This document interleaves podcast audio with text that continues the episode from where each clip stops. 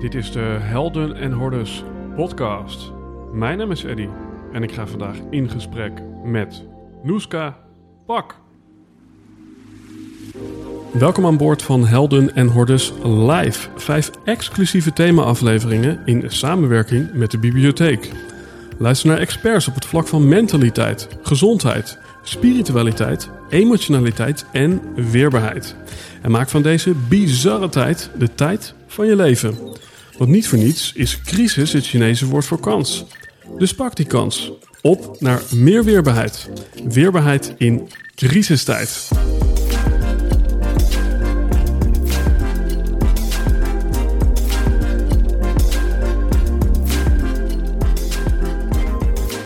Ladies and gentlemen, dit is de Helden en Hordes podcast in samenwerking met de bibliotheek. Wij dachten, we slaan de handen ineen op anderhalve meter afstand om jou door deze crisistijd heen te trekken. Weerbaarheid in crisistijd heet deze serie. We hebben al aan het woord gehad, Ralf Moorman, over jouw fysieke lichaam. Hoe kan je nou je lichaam in topvorm krijgen om niet zo vatbaar te zijn voor het virus en allerlei andere ellende in je leven? We hebben aan het woord gehad Albert Zonneveld over je mentale lichaam. Hoe kan je wat minder stress ervaren? We hebben het met Mark Schadeberg gehad over jouw slaaplichaam, ofwel herstellichaam. Hoe kan je beter de rust vinden in deze drukke tijd? En we hebben met Tijn Tauber een gesprek gehad over zingeving, over het spirituele lichaam. En in deze vijfde aflevering, jawel, want dan vormen we een quintet. Ga ik in gesprek met Noeska Pak over jouw emotionele lichaam. Ben jij een beetje emotioneel stabiel? En is dat eigenlijk wel zo belangrijk? Nou, daar hebben we het onder andere over. En we hebben het ook over de verdeling die we steeds meer in de wereld zien, terwijl we van binnen, volgens Noeska, misschien wel allemaal hetzelfde meemaken. En waarom kost moeiteloos leven zoveel moeite? En hoe zien we het verschil tussen verleiding en verlangen?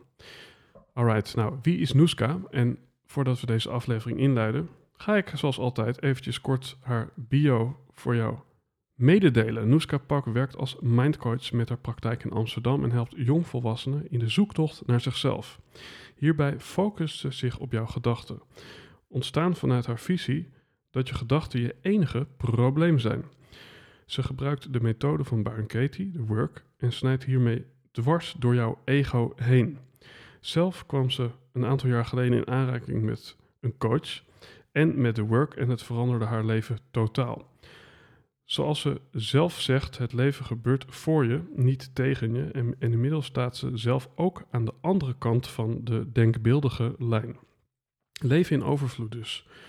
Volgens haar voor iedereen mogelijk, ladies and gentlemen, in samenwerking met de bibliotheek, de laatste aflevering, waarin aan het eind nog een paar hele toffe boeken worden genoemd.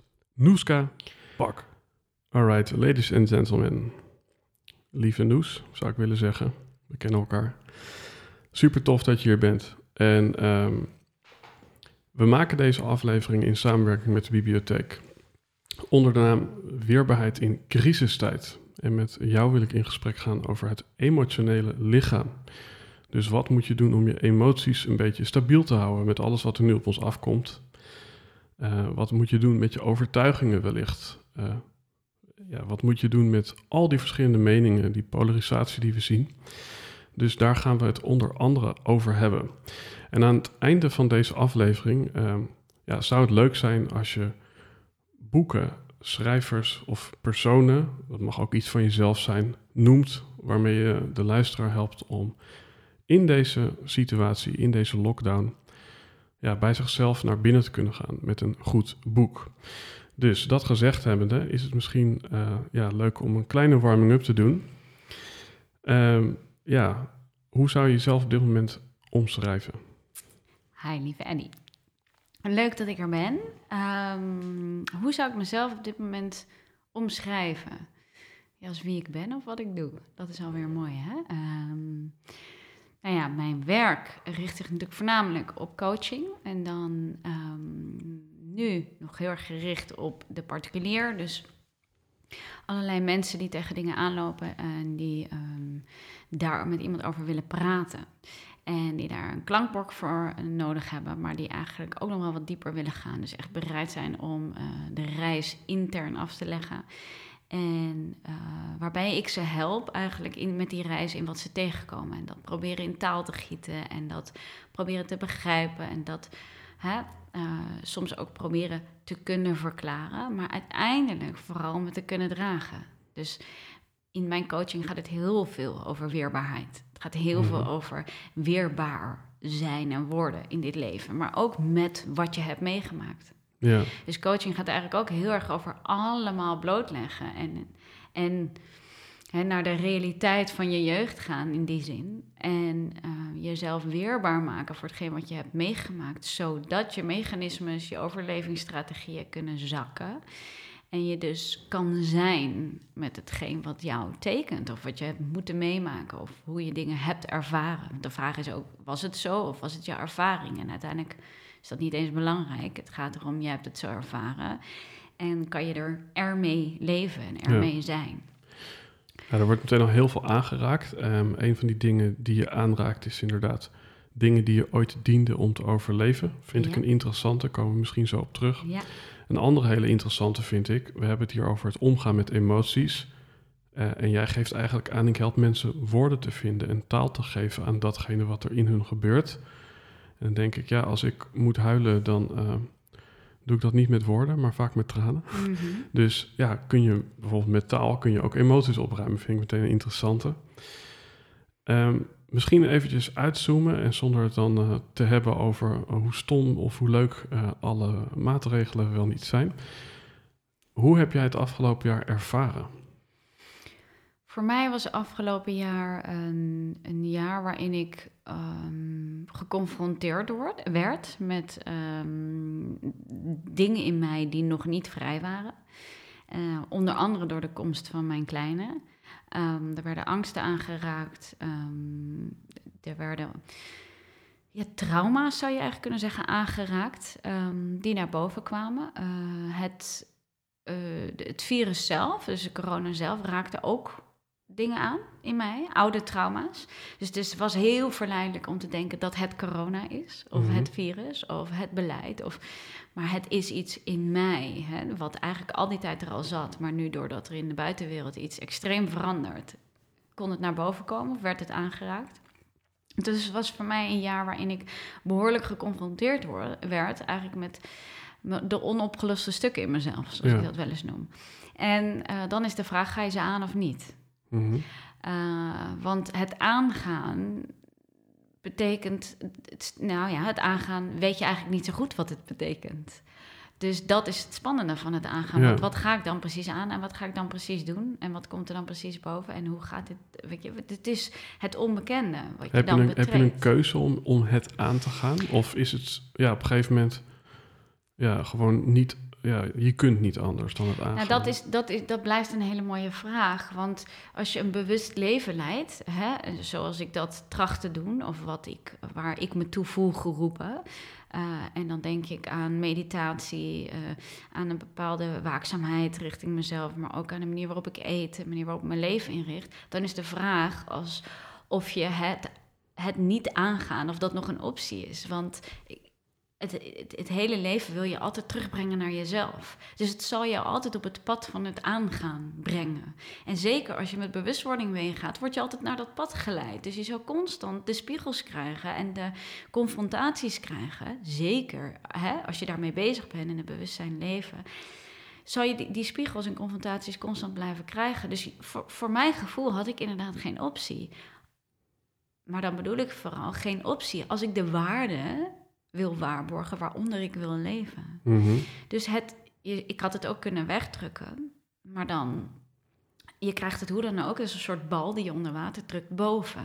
Maar de vraag is of je het opmerkt dat het constant als een hè, bal boven Mhm. water schiet. Nou ja, in, als je voor een bepaald bewust leven kiest, ga je dat constant opmerken. Ja, ja. En denk je van ja, ik wil het nu gewoon aangaan.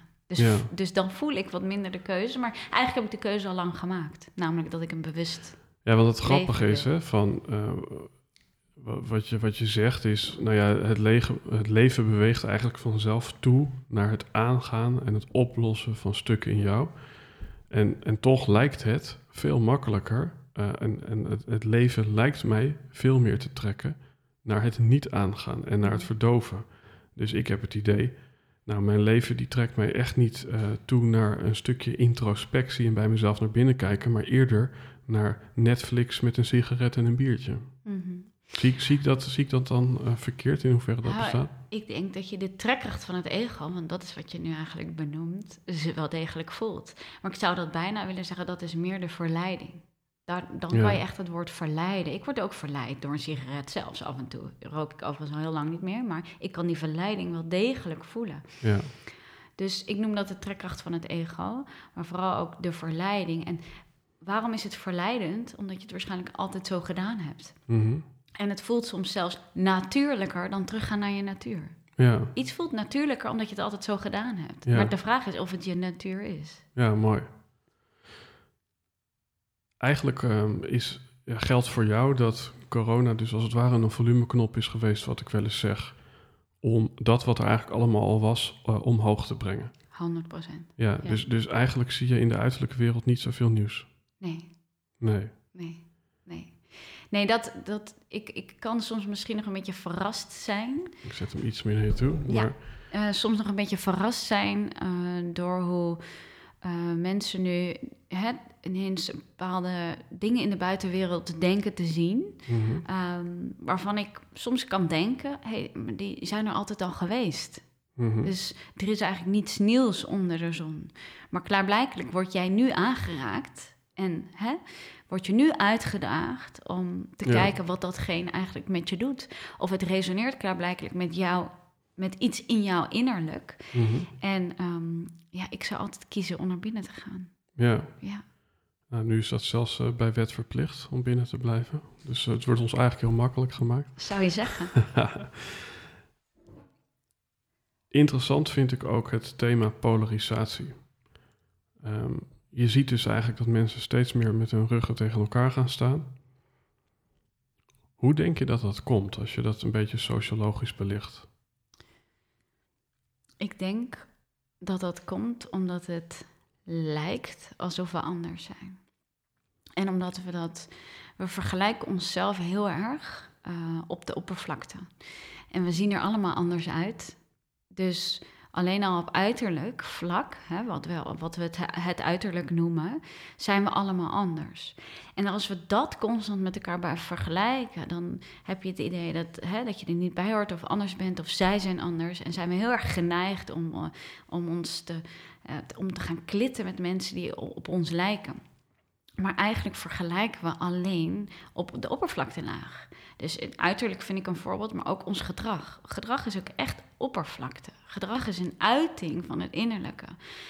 Maar innerlijk maken we allemaal hetzelfde mee. Allemaal. En we blijven maar de, de eh, ik noem het de afweersystemen eigenlijk met elkaar vergelijken. En, en we zijn allemaal uit een zaadcel en een, en een eicel gekomen. Maar hè, de manier waarop we naar buiten komen en ons naar buiten profileren, dat is anders. Maar, maar innerlijk zijn we allemaal uit hetzelfde ontstaan. Dus polarisatie vind ik een, een, een eigenlijk een soort gevolg van het maar blijven met elkaar vergelijken op de oppervlaktelaag. En dus eigenlijk niet, niet eronder naar onder durven kijken, maar vooral dus niet naar binnen durven Mhm. gaan, waar we elkaar allemaal kunnen ontmoeten. Ja, Ik kan iedereen ontmoeten. Als ik bereid ben om verder te kijken dan jouw blauwe ogen. En als Mhm. ik bereid ben om verder te kijken dan jouw mening. ja, ja. En dat is, eh, die tijd nemen we niet. We vinden dat een soort van onzin. mhm, Uh, en sterker nog, ik denk voornamelijk dat als ik bij jou naar binnen kijk, zal ik ook bij mezelf naar binnen moeten Ja. kijken. En we vrezen nog steeds wat we dan tegenkomen. ja. Innerlijk, eh, zeg jij, eh, maken we allemaal hetzelfde mee. En toch lijkt het alsof sommige mensen een rot zijn in een, ja, in een rivier die stil blijft liggen. En andere mensen die gaan als een takje alle kanten op naar beneden. Ja. Maken we hetzelfde mee? Ja, je zou kunnen zeggen dat degene die die rots is, of denkt dat hij die rots is, altijd die rots is, heeft moeten zijn. Heeft, he- dat dat zijn of haar, of eh, de manier is geweest waarop diegene zich altijd heeft staande kunnen houden binnen het gezin, bijvoorbeeld. Mhm. Maar de vraag is hoe, hoe prettig die zich eigenlijk voelt bij die rot zijn. Ja, hij denkt dat hij zich prettig voelt, want daarmee heeft hij altijd overleefd. Hè? Mhm. En dus het gevoel van als ik hier sta en ben, dan komt alles goed. Maar de vraag is, waar put je die, die rotse zijn uit? Is Mhm. dat uit een overleving, uit een, en dat is dus geen onuitputtelijke bron, zeg maar. Dus het is een, een, een eigenlijk vanuit het ego, een, een, over, en het ego is niet verkeerd, hè? het ego is niet fout, maar het ego is wel, eh, is het orgaan wat eh, zich eigenlijk richt op overleven. Dus de vraag is of die rots zijn niet gewoon weer een overlevingsstrategie is. Heb jij binnen het gezin altijd die rots moeten zijn en stevig moeten staan? Ja, En- ja want, want, want we denken, hè, en ik zeg we, ik, ik denk dat heel veel mensen eh, emotioneel wat stabieler zouden willen zijn. Quotes als keep calm in tense situations willen we allemaal. Maar eigenlijk zeg jij van, nou ja, ook dat kan gewoon een trucje zijn. Precies. En moeten we, en dan komen we meteen op een, ja, op een stukje filosofie, ja, moeten we streven naar emotionele stabiliteit? Of, of is instabiliteit prima? Ik denk dat je het veel meer mag zien als het streven naar emotionele stabiliteit is eigenlijk weer een, een vorm van streven naar perfectie. En dat zie ik natuurlijk binnen de persoonlijke ontwikkeling en spirituele wereld, maar ook binnen mijn coaching individueel gebeuren. Mensen komen naar mij toe en die willen hè, eh, zichzelf verbeteren. Ik wil beter om kunnen gaan met mijn emoties. Dit moet beter, dat moet beter, Mhm. hier moet ik in veranderen. En eigenlijk zitten ze weer vanuit het ego aan zichzelf te werken. Dus zelfrealisatie, het realiseren van het zelf, hè, eh, bewust worden van jezelf, gaat niet over zelfverbetering.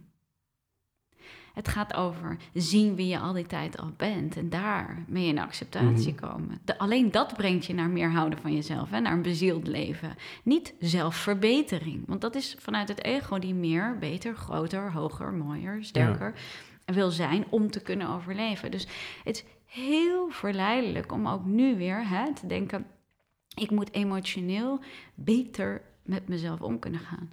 Ik zou willen zeggen het- dat het, hè, als je dan toch een doel zou willen stellen, waar ik ook altijd een beetje voorzichtig in ben, maar ehm, het mag, het mag best.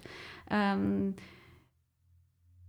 eigenlijk met jezelf kunnen zijn in alle vormen van emoties. Dus kan jij met jezelf zijn en kan jij jezelf dragen in tijden van emotionele instabiliteit. Mhm, Zonder dat je daar Netflix, drank, roken, mhm. een biertje voor nodig hebt. Dus het gaat er niet zozeer om dat je niet emotioneel instabiel bent. Het gaat erom in ho- hoeverre ben je weerbaar. Mhm. In hoeverre kan jij jezelf dragen op het moment dat je emotionele instabiliteit ervaart. Ja. In hoeverre ben je in staat om hulp te zoeken en te vragen op het moment dat je emotioneel instabiel voelt? Geeft deze tijd, eh, wat jou betreft, meer ruimte om echt te gaan voelen en te ervaren? Of is dit ja, toch ook alweer een tijd waarin we ons nog makkelijker verdoven? En daar bedoel ik mee, ehm, nou ja, eh, bij wijze van spreken hadden we vroeger een televisie, maar nu hebben we soms zelfs een tweede en een derde scherm op schoot. En als we uitloggen uit Instagram, dan zitten we op Clubhouse. En als we uit Clubhouse gaan, dan gaan we even appen. Waardoor we eigenlijk helemaal platgelegd worden. Ons, ons dopamine wordt helemaal platgelegd. Eh, waardoor we eigenlijk steeds minder voelen, denk ik wel eens. Dus is het makkelijker of moeilijker om te voelen in, eh, in deze tijd? Ik denk, ik denk moeilijker. Ik denk dat er zoveel meningen zijn, doordat, het, doordat je zo verleid wordt om een mening te hebben, om ergens achter te staan. En mening is niks mis mee, hè, maar het is absoluut het denken.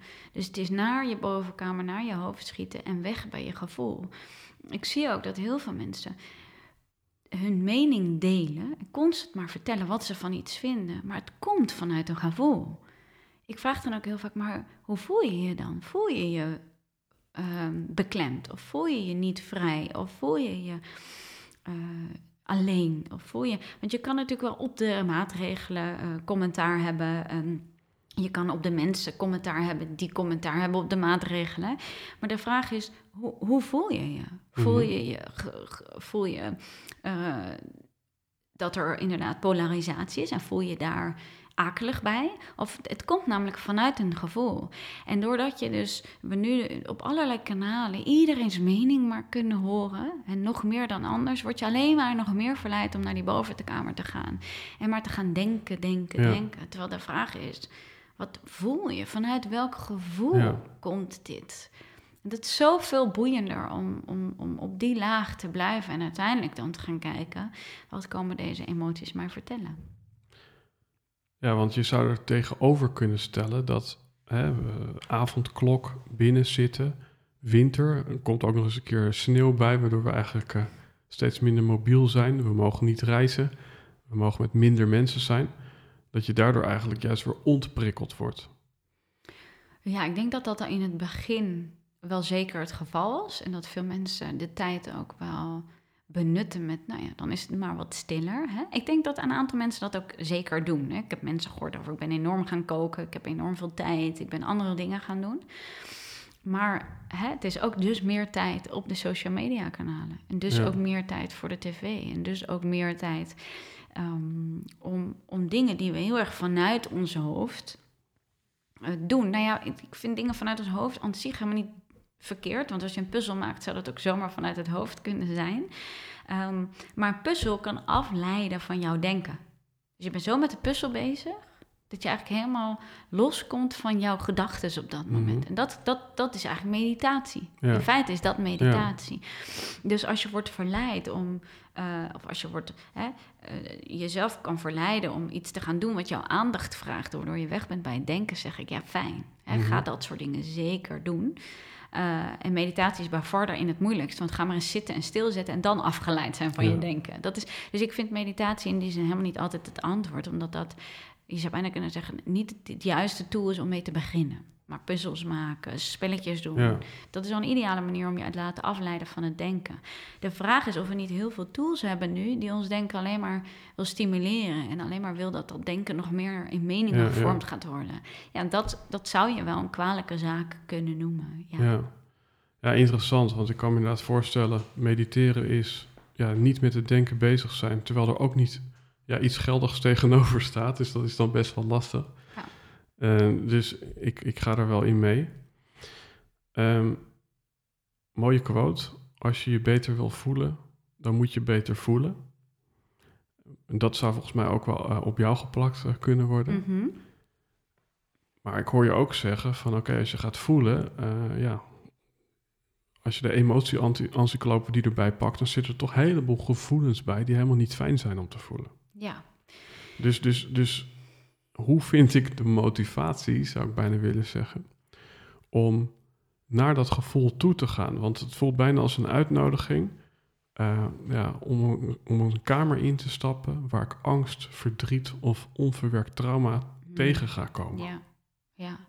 ja dat, ehm, kijk, een emotie is ongemakkelijk omdat het je aandacht wil. Hè, stel, nou ja, laten we het vergelijken met de prettige emoties. Ehm, vreugde en blijheid. Waarom, waarom zijn die daar? Hè? Emoties waarvan we meer zouden willen, feitelijk gezien eigenlijk. Die emoties willen je ook aangeven dat hetgeen wat je nu aan het doen bent of aan het denken bent, dat ligt in lijn met wie je bent. Dus keep going. Dat zijn ook emoties die in feite je willen stimuleren om meer te doen van wat je nu doet. Of, Mhm. of vooral je, je willen aangeven dat het denken in lijn ligt met het hart. Even heel gelaagd. Ik denk dat ik het op die manier. Daar komt alignment natuurlijk ook vandaan. Hè? Het woord alignment zegt eigenlijk dat het denken in lijn is met het hart. En dat is misschien wel de kunst van het leven. Willen wij het denken niet zoveel mogelijk in lijn krijgen met het hart? Is, is, hebben we dan een aligned leven? Misschien wel het meest bezielde leven. Echter is dat denken eh, door jeugd en de manier waarop we zijn opgegroeid heel erg in geconditioneerd met allerlei manieren om te overleven. Daar ontkom je niet aan. Iedereen heeft in zijn jeugd een manier van overleven moeten ehm, ontwikkelen. Dus de kans dat ons denken afwijkt van het hart is heel groot, omdat we, we hebben die alignment nooit kunnen leven, omdat dat betekent dat we dan volledig in een veilige omgeving zouden zijn. En dat zijn we feitelijk gezien allemaal niet. Geweest. Mhm. Dat mag je wel zo stellen. Zeker als je kijkt naar de generaties daarvoor, de, de oorlog die daarin is meegemaakt. Er is gewoon heel veel angst geweest. Dus de kans dat je volledig in een veilige hechting hebt gezeten is heel klein. En de, de vraag is wanneer we daar een keer verantwoordelijkheid voor gaan nemen. Ehm, en er is dus, hè, ik durf gewoon wel te zeggen en te stellen dat er een hele, hele grote kans is, zo goed als iedereen, eh, niet een denken heeft wat volledig in lijn ligt met het hart, omdat het een denken heeft ontwikkeld wat gericht is op zo goed mogelijk overleven. En zoveel mogelijk veiligheid creëren voor jezelf, dus vanuit buitenaf grijpen. Dus ehm, daarbij komen emoties kijken. Eigenlijk geeft elke emotie, elke ongemakkelijke emotie aan dat je in een gedachte bent gestapt die niet in lijn ligt met het hart. Dus daarom zijn het opmerken van emoties en de ongemakkelijkheid ervan wel van essentieel belang, omdat ze je waakzaam maken. Elke ongemakkelijke emotie wordt tenminste opgemerkt. De ziel spreekt via het lichaam, heb ik wel eens gehoord. Nogmaals? De ziel spreekt via het lichaam. Precies, precies. Dus de ziel geeft eigenlijk, zo zou je het ook kunnen noemen. Ik gebruik het woord ziel niet zo vaak, omdat ik niet zo goed weet wat het is.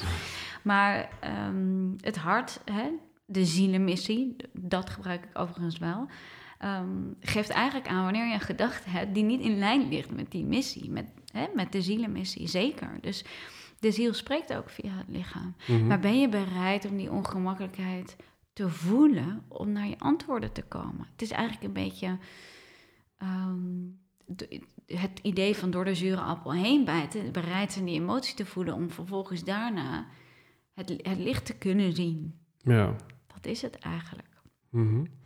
Dus we, we zijn misschien geconditioneerd om bezig te zijn met overleven. Ja. Dus onze aandacht gaat naar het overleven. Waar, waar, waar mag onze aandacht meer naartoe als het niet dat overleven is? Het mag meer naar voelen, naar het hart. Kijk, met voelen zou je eigenlijk kunnen zeggen, ga je alweer, hè, je gaat meer opmerken wat jou eigenlijk, jouw lichaam je al die tijd probeert te vertellen. Het lichaam liegt niet. Uh, het geeft eigenlijk aan waar je met je denken zit. Dus dan krijg je meer zicht op dat denken. Want als jij denkt dat je bewust bent van je denken, dan wil ik je wel vertellen dat je dat grotendeels niet bent. 95% van de gedachten zijn onbewust. Dus wil je meer zicht op dat onderbewuste, waar jouw jeugd grotendeels ligt. Ik ga straks misschien nog even toelichten waarom dat zo belangrijk is, emotioneel gezien. Um, dan is het dus belangrijk dat je, naar je, dat je begint met voelen. Voelen is eigenlijk de weg naar het denken. En dat klinkt heel gek. Mm -hmm. Maar voelen is eigenlijk de weg naar hoe jij um, een bepaald idee of ervaring constant projecteert op de buitenwereld. En dat bepaalt eigenlijk hoe jij je leven ervaart. En door je meer te richten op het voelen, hè, ga je bewuster worden hoe je eigenlijk denkt. En dat denken is, is eigenlijk hoe je het leven ziet. Wat is het verschil hè, um, tussen het volgen van je emoties of het volgen van je gevoelens? Hele goede vraag, want um, ik denk dat het gewoon eigenlijk een benaming is voor iets wat in feite hetzelfde is. Uh, ik weet dat Eckhart Tolle ook zegt emoties, emoties en feelings both the same. En dat hij een, vooral een verschil wil maken tussen intuïtie. En daar ben ik zelf na afgelopen jaar ook heel erg uh, hier in de literatuur ingedoken. En dat het. En, en hè, de ervaring zelf gehad en de ervaring in mijn cli cliëntsessies. Dat intuïtie eigenlijk iets is wat, waar we het eigenlijk net over hadden. Waar ik je eigenlijk niet blind kan vertrouwen. Want de Mhm. vraag is, hoe is jouw intuïtie ingesteld? Als jij intuïtief, zijn we vaak geneigd om te overleven. Mhm. Dus in hoeverre is intuïtie afgestemd met jouw hart? Ja, In hoeverre is het eigenlijk afgestemd met jouw overlevingsstrategie? Ik zie dat heel veel mensen intuïtief geneigd zijn om te vallen op iemand die emotioneel onbeschikbaar is. ja. Omdat hun intuïtie brengt hun nog in situaties waar ze altijd al hebben gezeten.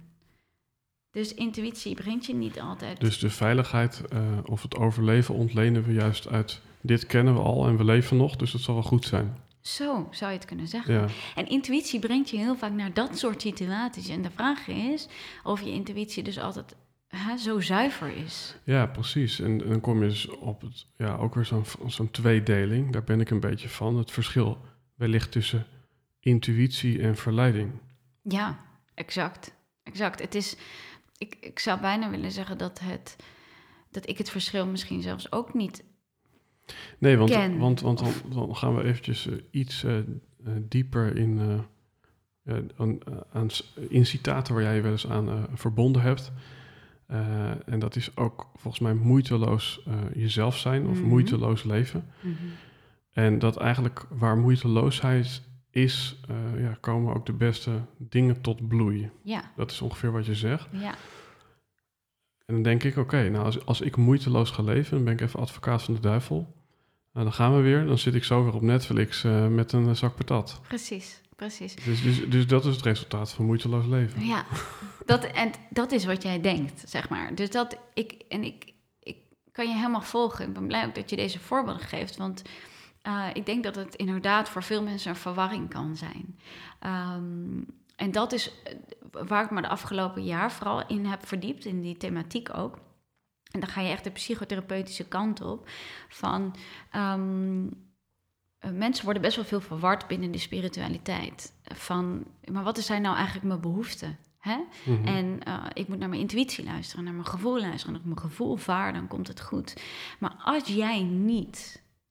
Ehm, als je eigenlijk niet je jeugd hebt durven aan te kijken.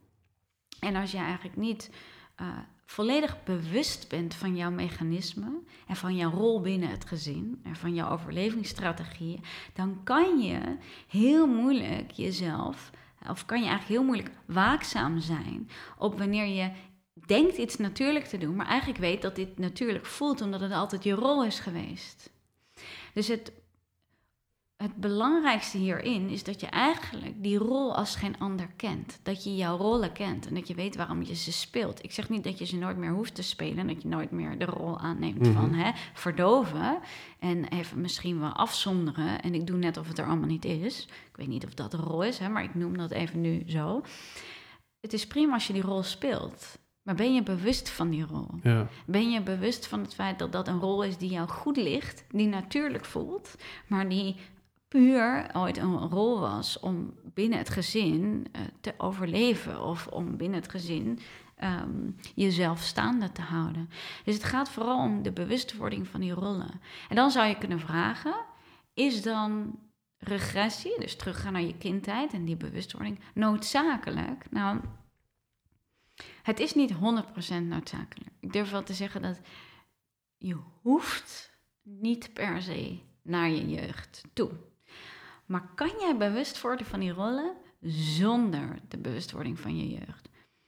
Het, het zou kunnen, maar mij helpt het juist wel Ja. om mijn jeugd open te gooien. Daardoor doorzie ik het veel sneller. Daardoor kan ik veel sneller zien... hé, hey, daar ga ik eh, ehm, in een rol die me altijd heeft gelegen. ja want, want eh, in, het is een vrij genuanceerd gesprek tot nu toe. eh, vind, ik, vind ik mooi.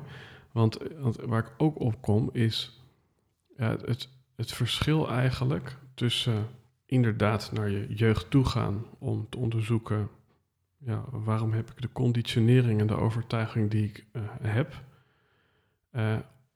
versus in het nu gewoon die emotie laten stromen die er is, zoals een baby gaat huilen en daarna is het klaar.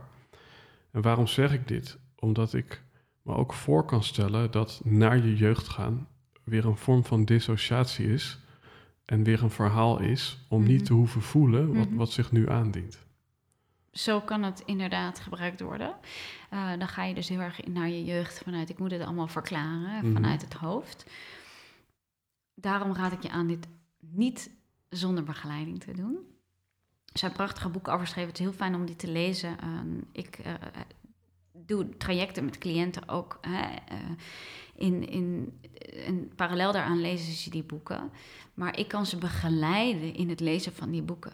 Dus om het inderdaad voornamelijk op emotioneel niveau terug te gaan. En ik, wat jij nu zegt, ik snap helemaal dat je hè, dit aangeeft van... kunnen we niet in het nu gewoon de emotie voelen... en zien waar ik behoefte aan heb? Want dat is feitelijk gezien wat je het allerliefste wil. Je zou kunnen zeggen, je hebt een bezield leven... je bent volledig weerbaar... als je in elk nu je behoeftes zou kunnen onderkennen, erkennen, ehm, kunnen aangeven, dan wel kunnen bevredigen, dan wel jezelf kunnen opvangen met de, de non-bevrediging. Feitelijk gezien zou je kunnen zeggen dat je er dan bent. Hè? Dat is Mhm. wat je wil.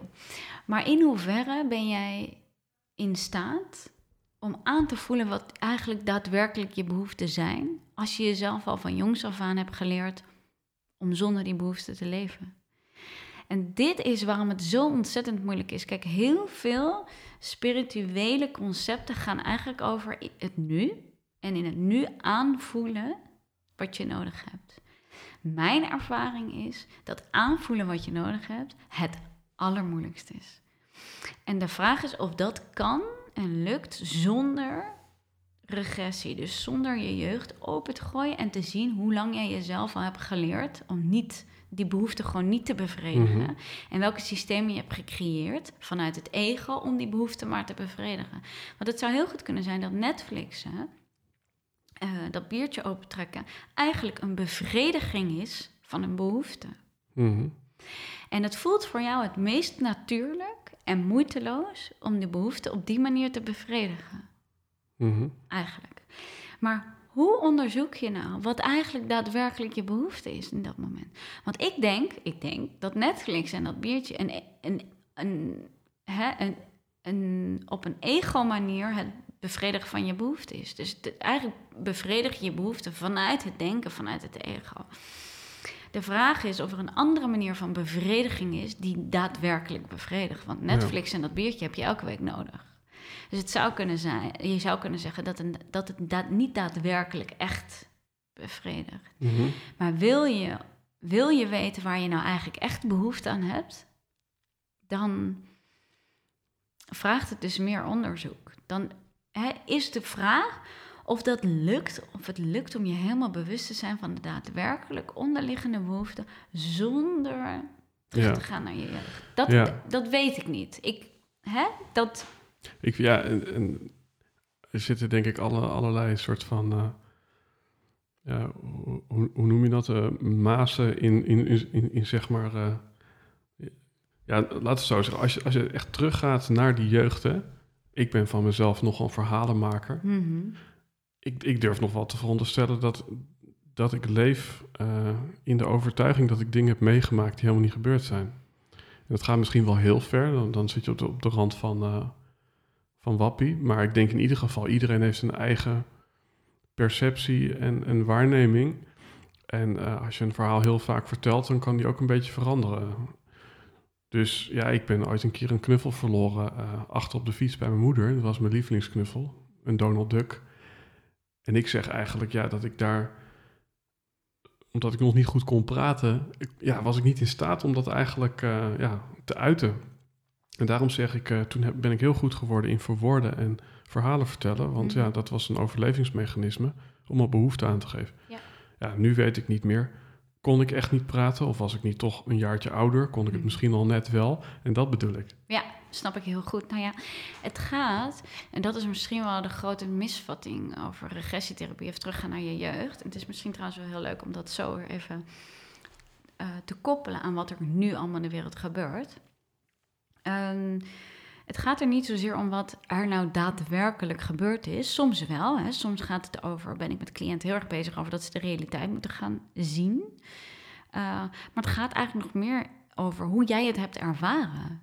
Dus jouw vader en jouw moeder zullen allemaal ieder een verhaal hebben, maar het gaat er niet zozeer om wat de waarheid is. Nee. Het gaat erom dat je eerlijk bent over hoe jij het ervaren hebt, ondanks dat ze het nooit zo bedoeld hebben. Ja, en zelfs misschien als, als het verhaal inderdaad dan bedenk nu verzonnen is. Als dat jouw ervaring er- is geweest, is dat, hè, en jij die ervaring jarenlang Ja. hebt meegenomen, dan eh, gaat het voor jou er dus om dat hoe jij je jeugd hebt ervaren en wat je toen bent gaan doen om met die ervaring om te kunnen gaan, om daarmee te kunnen dealen, om je staande te houden met die ervaring.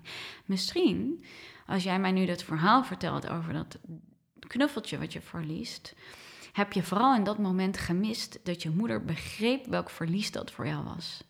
Ja, En heb jij het idee dat je je constant moet verwoorden en in taal dingen moet gieten om je moeder te laten begrijpen hoe jij je hebt gevoeld? ja, Want zij begreep niet of handelde in ieder geval op dat moment niet zo als jij had gehoopt dat ze gehandeld had. Want dan had je je op een bepaalde manier begrepen en gehoord Ja. gevoeld.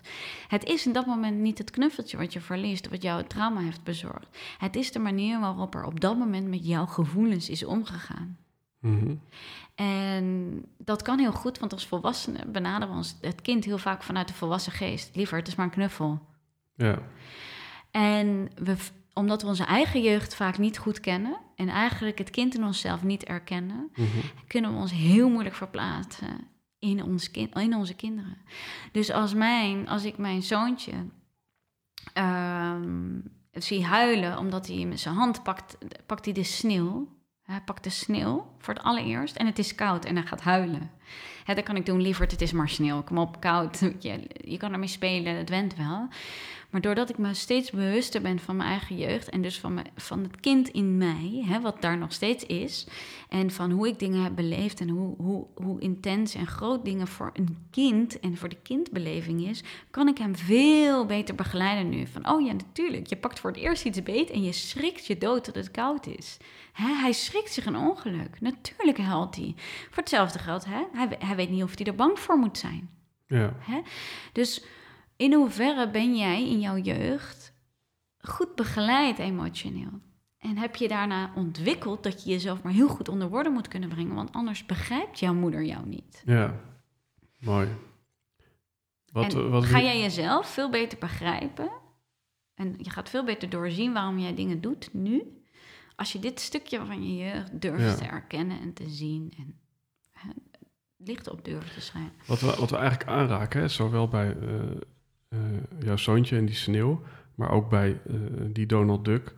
Ehm, nou, ik zei net over die Donald Duck, van, ja, ik weet niet of ik het verhaal een beetje heb aangedikt. Ehm, maar goed, het verhaal staat eigenlijk voor een emotie die ik blijkbaar nu voel of, of, of toen heb ervaren. Ehm, nou, daar hadden we het net ook over, van ja, is dat niet gewoon, ja, het, het is maar sneeuw. Is, dus eigenlijk dikt dat kind eh, op dat moment misschien het aan in de perceptie van de ouder. Ja, van de volwassen Ja. geest. Ja. Als we het hebben over aandikken, hè, dan is dat een mooi bruggetje eh, om weer eventjes terug te komen in, eh, in weerbaarheid in crisistijd Mhm. bij het virus. En nu weet ik dat wij ook iets in common hebben en dat noemen we hypochondrie. Ja. Over aandikken gesproken. Misschien even goed voor de luisteraar dat jij even kort eh, uiteenzet wat hypochondrie is. Nou, het is het eigenlijk ehm, heel, heel goed kunnen aanvoelen van lichamelijke sensaties. ehm, die er over het algemeen ook gewoon zijn. Dus het zijn geen verzonnen sensaties. Alleen hè, wij gaan er niet aan voorbij, waar anderen kunnen denken. ehm, ik merk ze niet eens op. Zijn wij hyper alert op die fysieke sensaties? Ehm, je zou kunnen zeggen dat dat voor ons heel belangrijk is geweest in onze kindtijd. Anders zouden we het niet doen. Dus eh, we hebben ergens heel alert op moeten zijn. En we hebben ehm, het constant waakzaam moeten zijn op iets. Dus dat kan al heel boeiend zijn. Ik merk ook als ik dit noem, dat het gelijk mildheid met zich meebrengt voor het feit dat ik het doe. Want door mijn jeugd begrijp ik dat ik dit nodig had. Mhm. Doordat ik bereid was om naar mijn jeugd te kijken en volledig hè, het open te gooien. En eigenlijk te realiseren hoe dingen voor mij als kind waren geweest. Hè, totdat er, je zou kunnen zeggen, niks bijzonders was.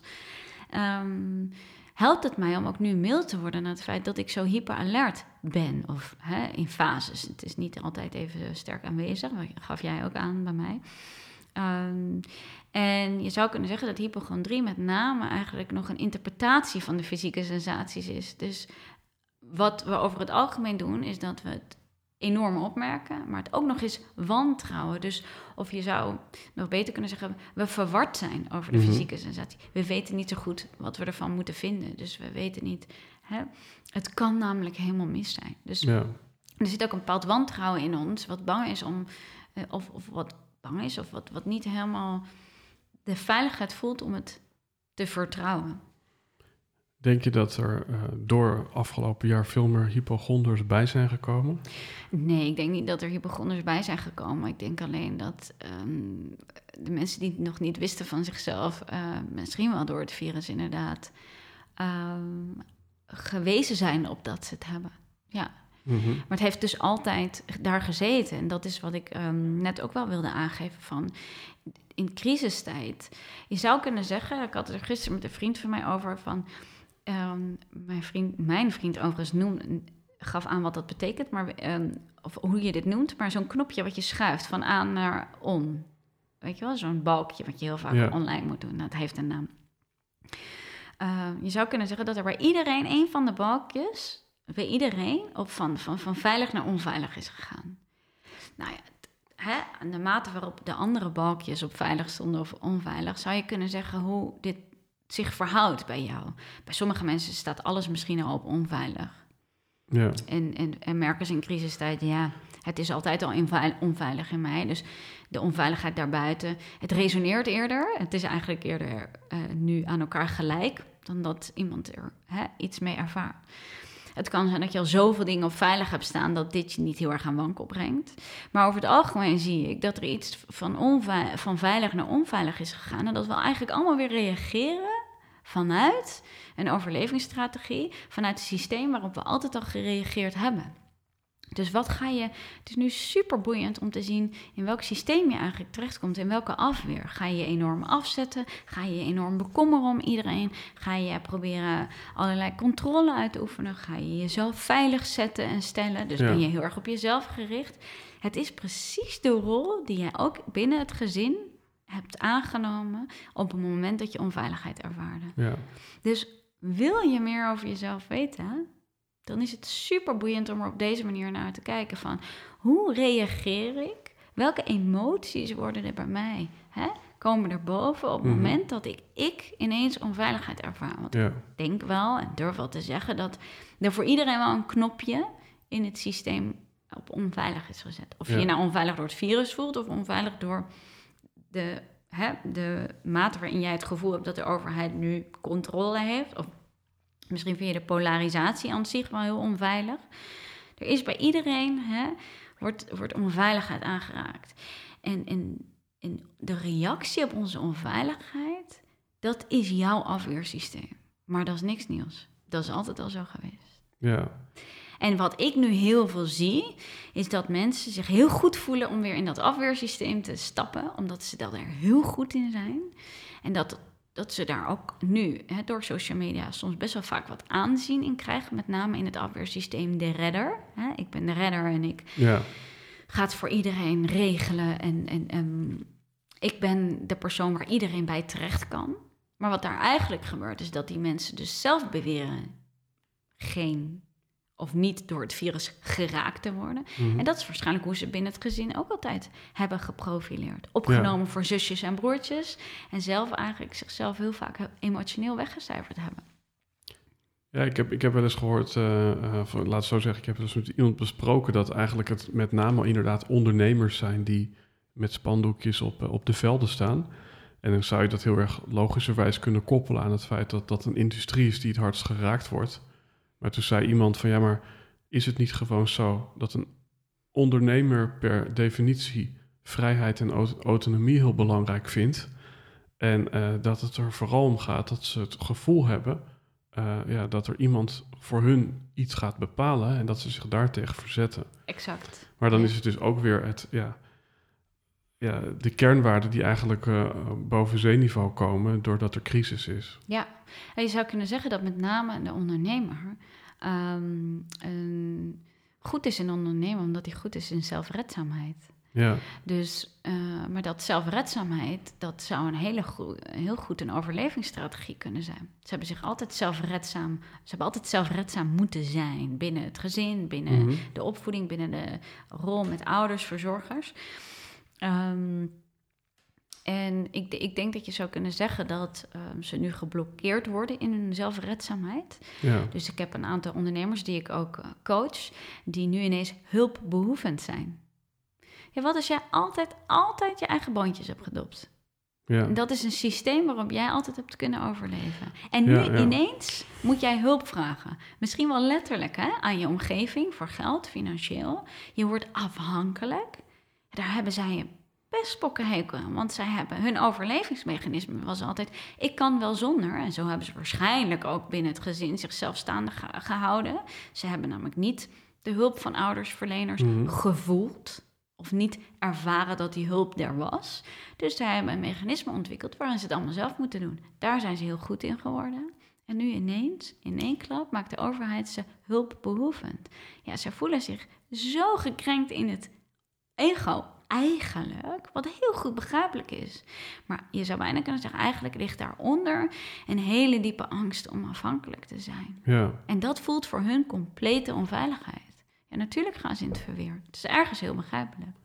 Interessant vind ik. Hè? Eh, er zijn dus mensen die inderdaad aan de, aan, de, aan de kant zitten van afhankelijkheid en aan de kant van onafhankelijkheid. Dus natuurlijk ook een hele beweging dat vrouwen eigenlijk onafhankelijk uh, willen worden. Waarvan ik me afvraag uh, ja, of dat, of, of, dat ja, een doel op zich moet zijn, omdat we volgens mij allemaal verbonden moeten zijn. Maar goed. Nou, de vraag is of onafhankelijkheid bestaat. Ik weet niet of um, hoe jij je eten komt, maar ik ben toch echt afhankelijk van de mensen die dat verbouwen. Ja, ja, mooi. Ja, wat denk jij? Hè? Want als je kijkt naar pre-Heineken-virus, noemen ze het tegenwoordig. Toen zagen we eigenlijk in de statistieken dat er steeds meer ZZP'ers en ondernemers bijkwamen. Denk je dat er een soort sociologische ja, beweging op gang is gekomen? Dat steeds meer mensen autonomie en vrijheid vanuit een soort individualisme uh, willen hebben? Mm of, of, of is dat een trend die, die, uh, die mijn hoofd heeft verzonnen? Nee, ik denk dat, ik bedoel, de cijfers liegen er niet om. 2 miljoen ZZP'ers, geloof ik. In 1980 waren er nog nauwelijks ZZP'ers. Dus dat is super boeiend om die ontwikkeling te zien. Um, kijk, ik, ik, ik, ben, ik ben misschien uh, wat dat betreft niet zo gevoelig voor populisme. Want ik denk dat ik mijn antwoorden niet um, heel populair vallen.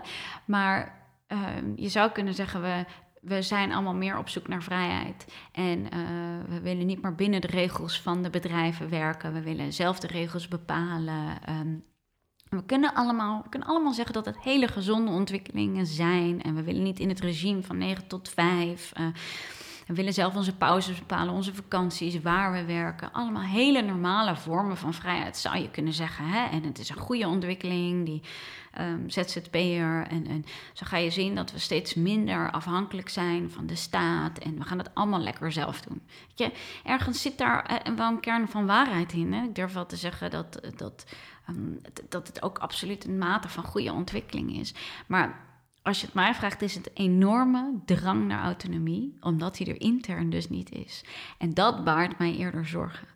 En autonomie ontstaat eigenlijk het allerbeste bij mensen die een hele veilige, afhankelijke jeugd hebben gehad. Dus het is, het is een beetje, hè, we willen eigenlijk onze kinderen zo snel mogelijk afhankelijk maken. We zeggen, ga maar zelf naar school lopen, word je afhankelijk. Of onafhankelijk, sorry. Daar word je mhm. onafhankelijk van, hè? autonoom. Gaan.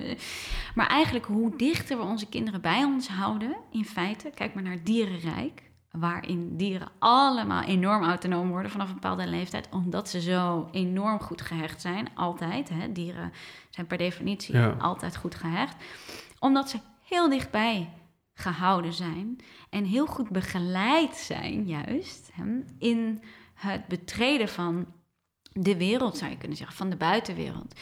Dus hoe, het is niet zozeer dat je bovenop je kind moet zitten, maar hoe beter je het begeleidt met de volledige aandacht voor het emotionele. Hoe autonomer iemand zelf wordt. Waarom? Omdat hij veiligheid bij zichzelf voelt. Bij elke emotie die hij heeft, bij elke hè, verandering die hij doorgemaakt heeft. Bij zichzelf, maar misschien ook dat je. Hè, ik heb zo'n vriend die, ja, die is echt een schoolvoorbeeld van veilige hechting, vind ik. Mm Maar heeft ook een enorm bedrijf. Maar volgens mij, waar hij ook is, hij voelt altijd uh, alsof zijn familie gewoon ja, energetisch om hem heen staat. Ja. Dus hij voelt zich eigenlijk ook nooit alleen. Maar dat is het. Een veilige hechting zorgt er uiteindelijk voor hè, dat je, weet je, als je in elke emotie gezien bent en gehoord, zorgt er uiteindelijk voor dat jij je veilig voelt met welke emotie je dan ook ervaart. Dat betekent dat je veel minder moeite hebt met ongemakkelijke gesprekken aangaan. Dat betekent dat je veel minder moeite hebt om mensen los te laten wanneer het uh, je groei tegenstaat. Dus het verbaast mij niks dat zo iemand een goede ondernemer is. En wat ik nu denk te zien, en het is maar een visie, dus neem niet klakkeloos aan hier, is dat de, de, de enorme groei in ZZP-land eigenlijk ook vooral een enorme drang is naar autonomie willen voelen en ervaren. Maar het zou zomaar kunnen zijn dat het ook een teken is van het feit dat we het innerlijk dus niet ervaren. Dus Mhm. dat we ons zoveel mogelijk willen losmaken van autoriteiten, hè, van overheid. Trouwens zie ik dat ook heel vaak, dat we dat willen als het ons uitkomt. En dat we vooral op de overheid kunnen willen kunnen rekenen als het ons ook uitkomt. Dus daar zit natuurlijk ook nog een, ehm, wel Mhm. een mooi dingetje. Ehm, maar dat, dat we ons zoveel mogelijk willen losmaken, eigenlijk omdat we ons dus helemaal niet autonoom voelen. Mhm. Ik weet nog dat ik een baan van 9 tot 5 had. Maar ik voelde me heel autonoom. Ik voelde me heel vrij. Ik voelde, hè, ik, ik merkte dat ik in die baan mezelf heel erg de toegang gaf en toestemming gaf om te- gewoon te zijn wie ik ben. Voor zover ik mezelf op dat moment kende. En ik merkte dat ik eigenlijk dat vrijheid niet ging om die 9 tot 5 baan. Ik had een klein beetje speling nodig met tijd. Ik gaf altijd aan, vind je het goed als ik tussen 9 en half 10 binnenkom Ja. of tussen half 9 en half 10. Dat, dat, dat gaf mij wel het gevoel van dat het, ik niet constant de klok hoefde te kijken. Maar vrijheid gaat eigenlijk helemaal niet over of je te van 9 tot 5 aan het werk bent. Want jij weet als ondernemer dat je uit puntje bij paaltje als ondernemerszaak helemaal niet zo vrij bent eigenlijk. Ehm, dus ik, ik denk dat we nu vrijheid enorm lijken na te streven en autonomie ook in de dingen buiten onszelf. En ehm, dat dat eigenlijk aangeeft dat we dat innerlijk dus niet zo goed voelen. Ik denk ook dat we, als, als je dat zo zegt, misschien vrijheid en controle verwarren. Dat we, gra- Zeker. dat we graag controle willen, maar we denken dat we het hebben over vrijheid. Ja. Als je het dan hebt over eh, eh, dat individualisme waar we nu over spreken, dan eh, komt het woord eenzaamheid in me op. En dan vraag ik me eventjes weer uitgezoomd af. Ehm, het is ook een beetje een overheidscampagne van samen tegen corona, of ik weet niet Mhm. meer precies wat de slogan is, maar ehm, geloof jij dat zo'n crisis verbindend werkt? Net zoals bij wijze van spreken ja, eh, het verbindend werkt als, je- als je als Nederland eh, eh, ja, de, de, de World Cup wil winnen. Geloof je ook dat, dat, het, dat het in die zin iets is van, nou, dat hebben we dan in common. We moeten allemaal eh, ja, eh, toewerken naar, ik noem het even de nieuwe lente. Of denk je juist dat het bijdraagt aan nog meer gevoel van waardeloosheid en eenzaamheid? Ja, ik denk dat dit dus helemaal ehm eraan ligt hoe je, het, hoe je het zelf interpreteert en ziet. Dus dat er, dat wat jij Ja. nu zegt, geen één verhaal is. Er zijn natuurlijk verhalen van eenzaamheid en verhalen van eh, individualisme. Maar er zijn ook verhalen van saamhorigheid en verbinding. Ehm, ik durf wel te zeggen dat we in feite allemaal verlangen naar die verbinding. Ehm, en dat we allemaal een angst voelen om dat kwijt te raken. Of dat we vooral geconfronteerd worden met dat het er niet was. Al die tijd al niet. Ehm, dus dat de crisis geen, geen, geen één verhaal is. Nee, Er gebeurt dus van alles. Ik denk wel ehm, dat deze crisis bij social media natuurlijk een veel grotere rol speelt dan, eh, dan ooit tevoren. Ja. Of misschien überhaupt voor het eerst zo'n rol speelt. Dat, dat het duidelijk is dat, dat, ehm, ehm, ja, dat we veel vanuit het ego bezig zijn met de ander. Eh, dat ons heel veel meten aan de ander. eh, dat we het heel moeilijk vinden als de ander anders denkt, een andere mening heeft. Ehm, en, en dat het, ik, ik zou durven zeggen dat het in feite eigenlijk nog meer angst aanboort. ja, Eh, ik denk dat er niemand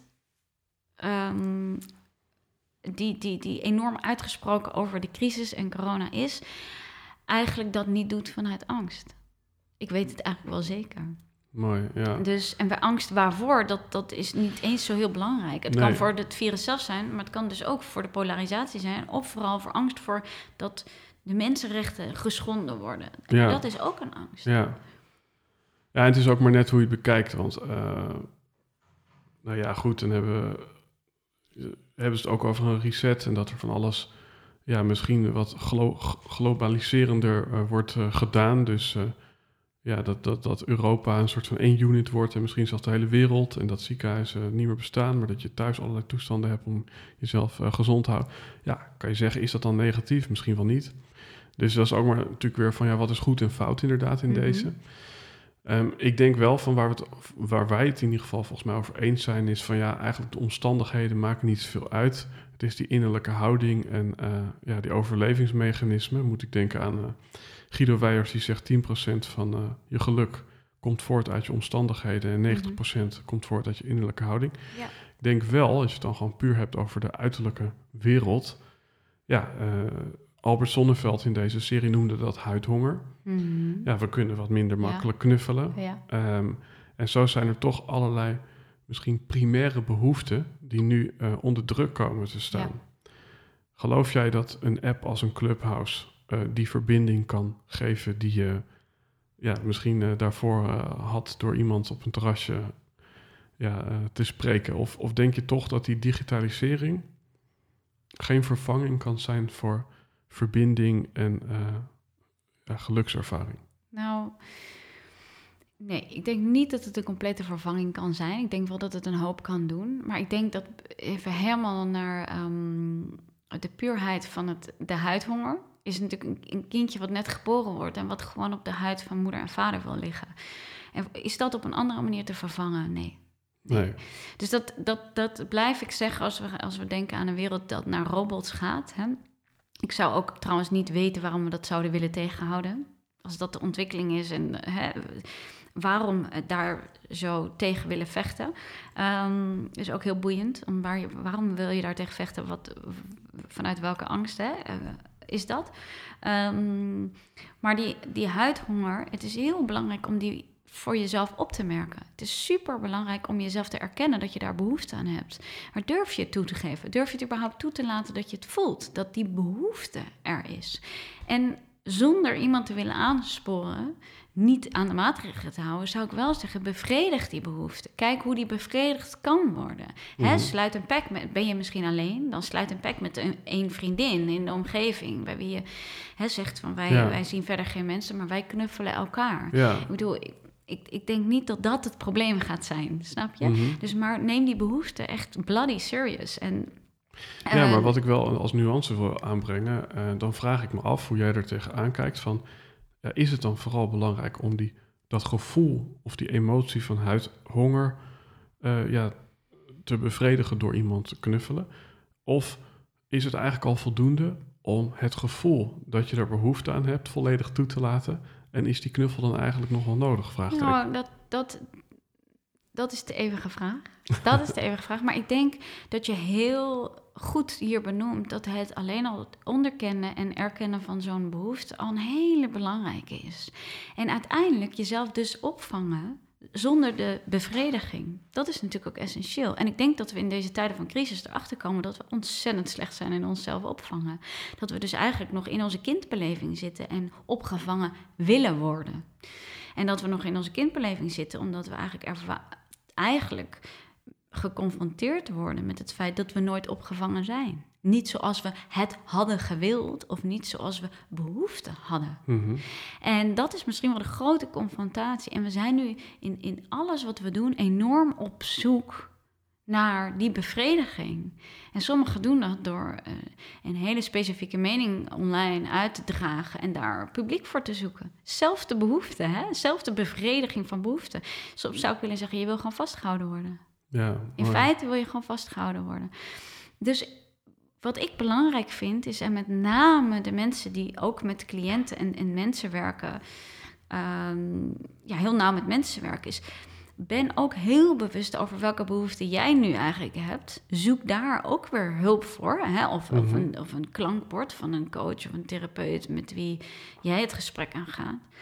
En kijk welke behoeften jij nu hebt en op welke manier je hem nu probeert te bevredigen. Uh, en, en hoe zuiver je dat vindt, of hoe zuiver dat is. Of heb in ieder geval bewustwording van het feit dat je middels het systeem of de afweer die je nu inzet, eigenlijk een innerlijke behoefte probeert te bevredigen. Dus ik denk dat we het met digitale middelen zeker kunnen doen, maar dan gaat het weer om: ben je bewust van welke behoeften je hebt? Durf je jezelf, durf je hem helemaal toe te laten en kan je jezelf opvangen in het even de, de niet echte bevrediging krijgen? Kan je hem op een andere manier deels bevredigen? Ik denk dat dit het onderzoek is wat je in mag gaan. Ja. Want dit is, dit is boeiend. Dit is waanzinnig boeiend om te onderzoeken in deze tijd. En wat misschien heel erg uh, leuk is om wel mee te geven, wat helemaal slaat op, op wat je net aangaf, dat de omgevingsfactoren voor 10% een rol spelen en dat het uiteindelijk om het, het, innerlijke gaat, wat je geluk bepaalt. Weet je dat het eigenlijk, dat, en daar ben ik misschien ook soms een beetje verrast over en dan wel verbaasd, is dat het feit dat je nog door je omgeving zo het gevoel hebt dat je geen keuze hebt en geen vrijheid, eigenlijk een kinderlijke ervaring is. Dan zit je nog volledig in je kindbeleving.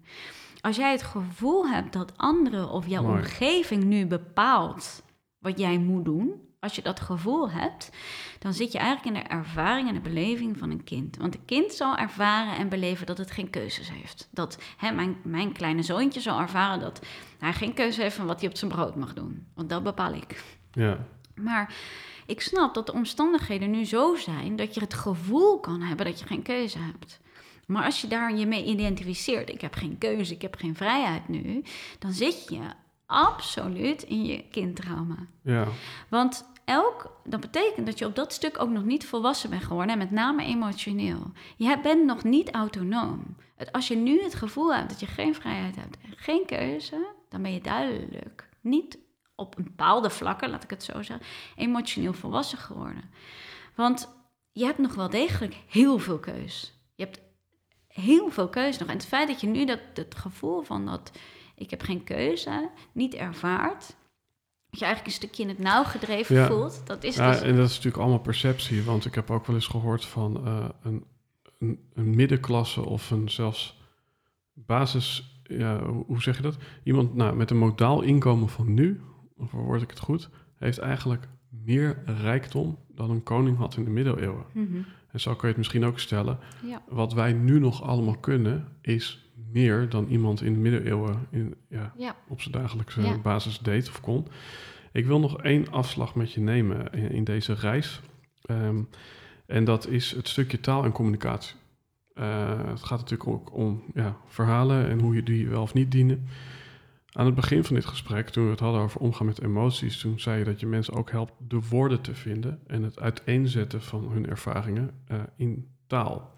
Dus, dus ja, welke betekenis geef je aan taal in het omgaan met emoties? Kijk, het is, een emotie is feitelijk gezien natuurlijk iets wat we kunnen voelen. Het is een energie wat komt en gaat. Um, het heeft ook altijd de bedoeling om weer te gaan. Dus laat dat duidelijk zijn. Uh, de emotie voelen of doorvoelen, betekent niet dat die blijft. Daar zijn we vaak bang voor. Als we iets helemaal toelaten, dan uh, shit hits the fan. Um, maar een emotie is daar, hè, in, je, je, energielichaam. Het is een soort trilling wat je energielichaam bereikt. Doordat er eigenlijk een gedachte jouw bewustzijn inkomt. En jouw emotionele lichaam reageert op de gedachte die het bewustzijn inkomt. En de waarde die je de gedachte hebt toegekend. Dus jouw lichaam waarschuwt eigenlijk de waarde die je toekent aan een bepaalde gedachte die jouw bewustzijn inkomt. Dus het systeem werkt prachtig voor jou. Niet tegen jou, het is daar voor jou. Om, om jou zo dicht mogelijk bij jezelf te houden of te brengen. En um, dus die emotie die, die eenmaal in dat systeem is, wil gevoeld worden. Dus op het moment dat we daar weerstand tegen bieden, hè, terwijl zitten we in de non-acceptatie van iets wat al lang daar is. De kans dat de emotie alleen maar groter wordt vanuit de weerstand die jij biedt is heel groot, want de emotie wil gevoeld worden, dus dient zich constant opnieuw aan. Hè? En zal groter en zwaarder en ongemakkelijker worden. Je zou kunnen zeggen dat depressie eigenlijk het constant aandienen van emoties zijn, al jaren, met name uit je jeugd, die jij maar niet wil voelen en eigenlijk onderdrukt. Depress. Het is eigenlijk een, het onderdrukken van emoties een hele lange tijd. En het kan heel goed zijn dat je ook niet meer weet hoe je dat überhaupt moet toelaten. En ben alsjeblieft mild daarin naar jezelf, want je bent daar gewoon niet in begeleid.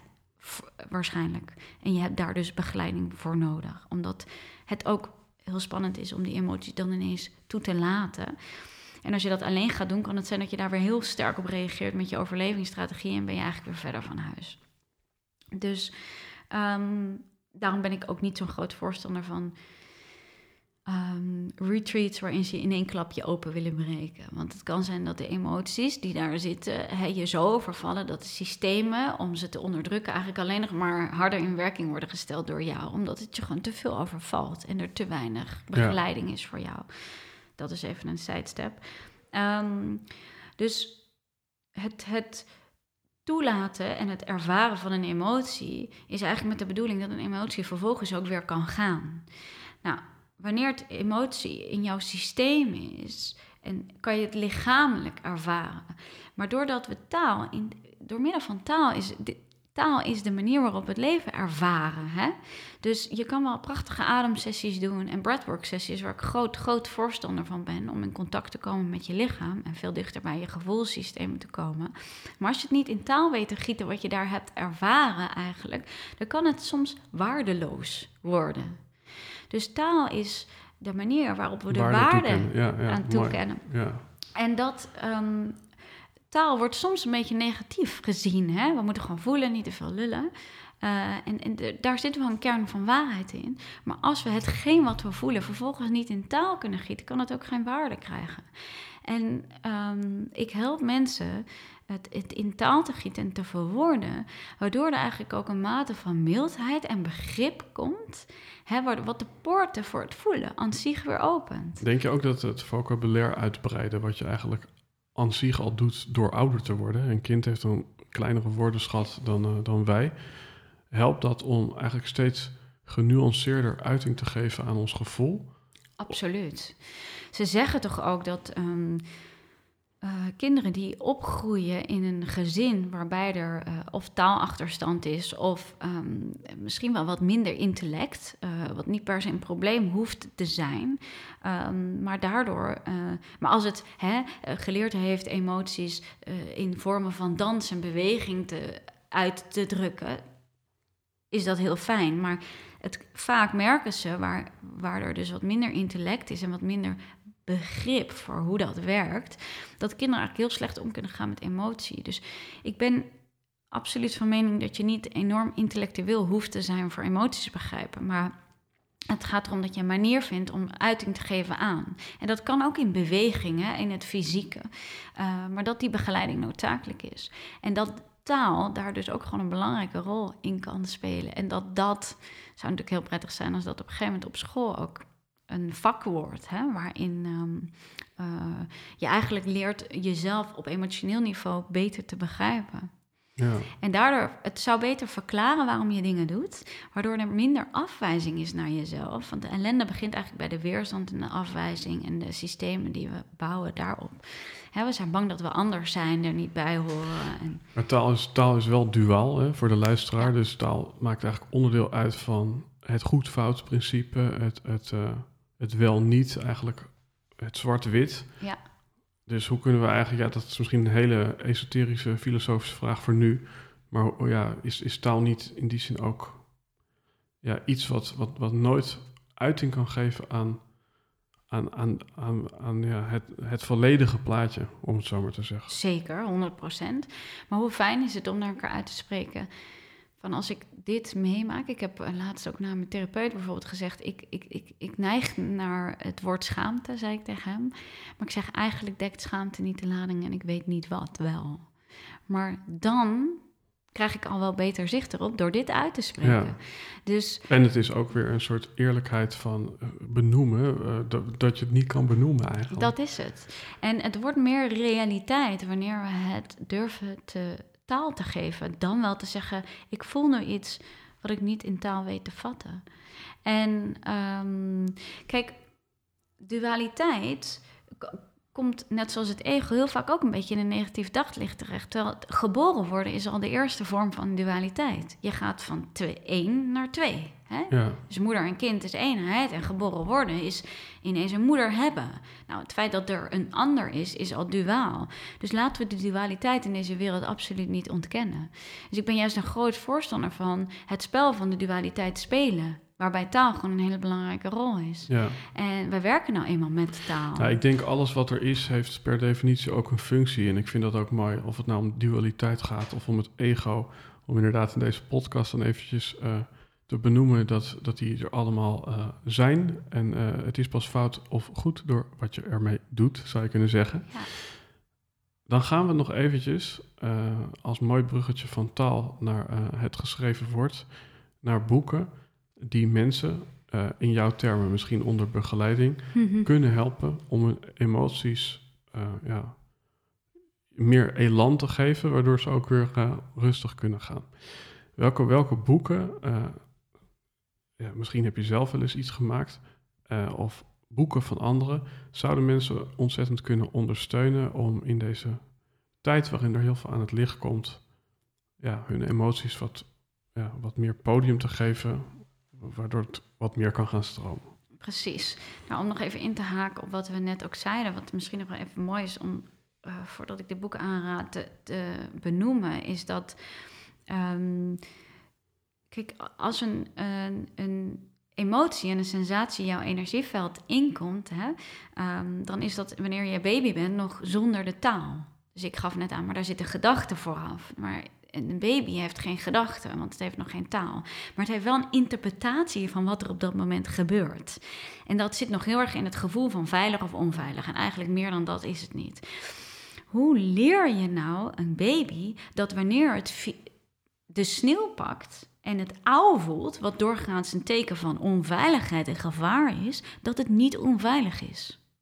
Hoe leer ik, of hoe leer je, ehm, dat wanneer jij een, een mate van onveiligheid ervaart, doordat je ouders tegen elkaar schreeuwen, het eigenlijk feitelijk gezien niet per definitie onveilig is, want ze gaan niet weg en je wordt niet achtergelaten en je krijgt straks gewoon nog je prakje. Ja, Je overleeft.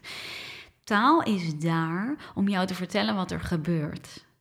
mooi. En taal is daar om jou aan te geven dat je zonder gevaar deze emotie kan toelaten, want er is geen reëel gevaar. Maar dat is de, hetgeen wat ons onderscheidt van dieren. Wij zullen dit moeten leren. Wij hebben taal en wij hebben allerlei vormen van gevaar, Ja. wat niet reëel gevaar is. En dat kunnen we alleen maar door taal Mooi. uitleggen. Ja, want we hebben natuurlijk een angst voor het onbekende, maar zodra we eh, het kunnen beschrijven, dan, eh, ja, dan kunnen we het welkom heten en dan is, is het niet meer onveilig. Dus doordat ik met mijn cliënten het benoem, durven zij ineens te voelen. Omdat ze weten dat het geen daadwerkelijk reëel gevaar betreft.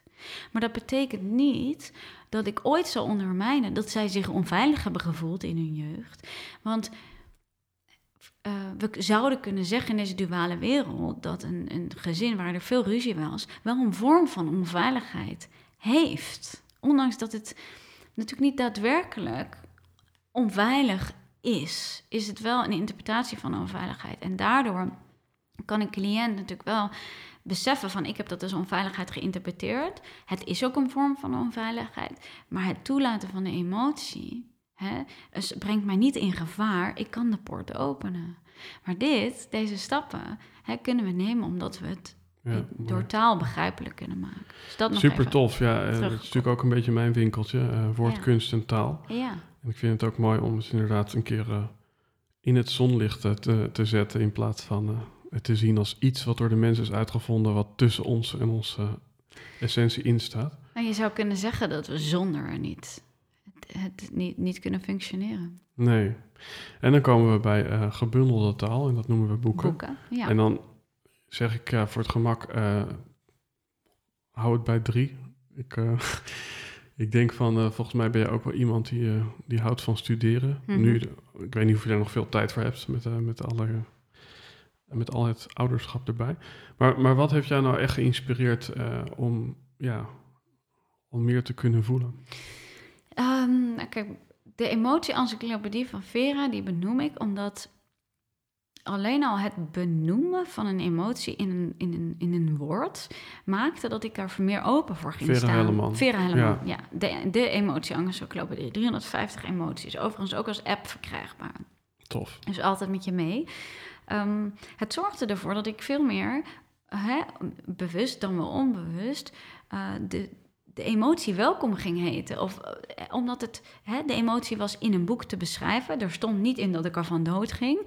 Dus, en het had zelfs een boodschap en een functie. Dus het, ik ben daar energetisch meer voor open gaan staan om, en de bereidheid om een emotie te voelen, omdat ik vervolgens kan opzoeken wat hij me. En er zijn dus meer vertellen. emoties dan alleen de vijf die wij kennen, namelijk eh, boosheid. 350. Kijk, dat zijn er iets meer. Ja, dus dit is leuk. Dit wordt leuk. Op deze manier wordt, hé, hey, ik voel wat. Hoe, wat zou ik kunnen benoemen? Hoe zou ik het kunnen benoemen? Kijk, tuurlijk wordt het duaal, maar door dit spelletje wordt, eh, hè, zit er veel meer een vorm van acceptatie eh, in, in het willen en kunnen voelen. Ja. En dat, dat kan energetisch al heel veel blokkades opheffen. Dat is mijn ervaring, althans. Nummer twee. Nummer twee. ehm, ik ga noemen ehm, Moeiteloos jezelf zijn, ook van Vera Helleman.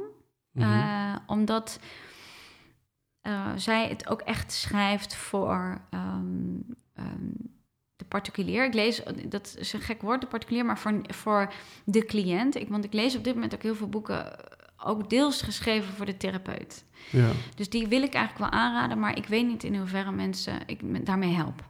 De vraag, ik vind ze heel Mhm, boeiend, maar in mhm. hoeverre help ik daar mensen mee? Dus ik hou toch even bij Vera Helleman moeiteloos jezelf zijn. Mhm. Waarbij ze ook heel nauw uitlegt over de rollen die je hier speelt. Het doorzien van het ego. eh, het, eh, het spel wat het ego speelt. En de manier waarop je het dienstbaar aan jou kan laten zijn. En, en, en emoties, het emotionele lichaam. Nou ja, het is een prachtige uitleg eh, over dualiteit, non-dualiteit. Ehm, dus een boek wat, ja, wat je kan blijven lezen eigenlijk. Ja, en nummer drie. Mm, mm, mm. Ga ik toch noemen ehm, Op weg naar je ware zelf. Of de zoektocht naar je ware zelf. Die titel is along the way ook ergens Komt in veranderd. de show notes. Ja. Ik, er zijn beide titels aanwezig en je kan het op bol.com niet goed vinden. Dus hier moet, ga ik Misschien ligt het in de biep. Misschien ligt het in de biep. Het is van Jean Jensen. Dat is een officieel Amerikaanse schrijver, maar zij werkt heel nauw samen met ook een Nederlandse eh therapeute. Ingeborg heet zij, die heeft ook weer een boek geschreven, dus dit is wel boeiend om op te zoeken. En zij gaat heel erg over het. ehm, dit boek helpt je enorm om weer in contact te komen met je gevoelswereld. En dat, zij doet dat dus door je jeugd te doorzien. En door eigenlijk aan te geven waar je jezelf hebt afgesloten van gevoelens. Omdat je dacht, dat moet ik niet meer laten zien, want daar is zo op gereageerd door mijn ouders. Dus het is beter als ik dat wegstop. Wil ik hè, hier overleven in dit gezin? Wil ik gezien en gehoord blijven worden? Dan is het duidelijk dat ik deze stukken en deze stukken van mezelf niet moet laten zien. En dan komt er afsluiting van stukken van jezelf. En zij legt in het boek super mooi uit hoe je dus weer in contact komt met die delen van jezelf. Wat heel erg gaat over het in contact komen met je gevoelswereld. Eh, heeft er ook prachtige oefeningen over. Ehm, en deze is wat meer geschreven voor de cliënt in een therapeutisch omgeving. Dus iemand die in een dergelijk traject zit. En eh, ja, de meningen zijn erover verdeeld of je dit boek moet lezen eh, zonder dat je in een traject zit. Weet je, of je dit zonder begeleiding moet lezen. Ik, ik denk wel dat, dat je dat kan aanvoelen. Als je op een gegeven moment denkt van dit, ik vind dit niet meer prettig, dan zoek hulp of laat het boek links liggen. Dat is misschien een belangrijke eh, noot erbij. Maar op zoek naar je ware zelf heet het boek. Wat zou je de luisteraar nog willen meegeven als je, nou ja, ik heb ook met Tijn Tauber gezeten, die ziet dat de komende tien jaar nog wel een transitieperiode zijn op deze planeet. Eh, hij is niet de enige die dat zegt, dus dan neem ik het ook wat serieuzer. Om ja, de chaos die misschien nog voor ons ligt, eh, of het opruimen, zo je wil noemen. Hoe zou je mensen toch ja, met, met, met één mooie spreuk of quote een hart onder de riem willen steken voor alles wat er nog komen gaat? Ik zou alles wat er in de buitenwereld gebeurt ehm, gebruiken om, om meer over je binnenwereld te weten te komen. En dat doe je door, door hetgeen wat jij denkt te zien in de buitenwereld, hè, om dat als spiegel te zien en te kijken waar het jou innerlijk raakt. En op die manier kun je voor innerlijke vrede gaan. En dat is denk ik je grootste goed in, in, in een wereld met deze chaos. Want het lijkt er nu op alsof we de buitenwereld dwingen vrede te sluiten. Of we de buitenwereld dwingen alles goed te regelen. Terwijl de vraag is, hoe goed regel jij het voor jezelf? In hoeverre regel jij hè, je gezondheid, je self-care? Uh, in hoeverre is het vrede in jou? Hè? Dat vraag ik me af. Dus in hoe lang wil je de buitenwereld nog verwijten dat ze oorlog maken als jij nog geregeld oorlog innerlijk ervaart? Mooi. Ja. En dat, zou, dat is het enige. Je hebt maar één iemand nodig, toch, om een oorlog uh, te stoppen? En dat is. Dat ben jij. Ja. En dat is ook hetgeen waar je van invloed kan zijn. Dus maak het innerlijke proces nog belangrijker. Met een kleine side note naar.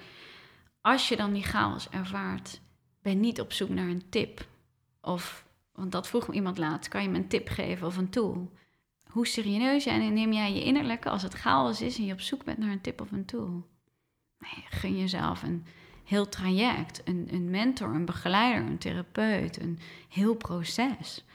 En zorg dat je gewoon elke week ruimte en tijd hebt voor het innerlijke op een bepaalde manier.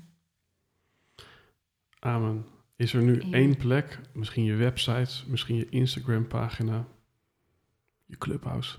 Is er één plek waar je de luisteraar nu naar wil verwijzen als ze meer. Ja, ook, je bent iemand die ook heel veel deelt, heel veel geeft, heel veel informatie, uh, casussen, ervaringen. Waar zou je mensen naartoe willen verwijzen? Nou, mijn Instagram is een pagina waarbij ik uh, gewoon dagelijks natuurlijk te zien ben. Dus dat is denk ik het fijnst. Mm -hmm. En via mijn link in bio kom je ook weer op mijn website en op uh, de pagina's waar je moet zijn. Noeska Adriana? Noeska.adriana, yes. Dat is een... Yes, staat in de show notes. Um, all right. Als je over deze aflevering wilt meepraten, hashtag Helden en Hordes op Facebook, Twitter, Instagram. En uh, laat anders ook een leuke reactie achter op YouTube. Vergeet ook niet te abonneren. Vergeet ik altijd bij te zeggen. Um, ja, en uh, zo uh, ronden we deze aflevering af. Een hele genuanceerde aflevering. Eindelijk weer eens met een vrouw aan tafel. Dus uh, ja, en sowieso altijd heel fijn om met jou te zijn. Uh, om, omdat we denk ik ook wel ja, parallellen hebben in de processen die we uh, doorlopen. Ja, mooi. in de reis die het leven heet. Dus ja, many thanks. Een enorme toevoeging aan dit rijtje weerbaarheid in crisistijd. Heel graag gedaan. Voor de luisteraar dus, als je um, meer over Noeska wilt weten of de boekentips wilt zien, check de show notes onder deze aflevering. En dan dank ik jou nogmaals hartelijk en voor de luisteraar tot een volgende aflevering. Yes.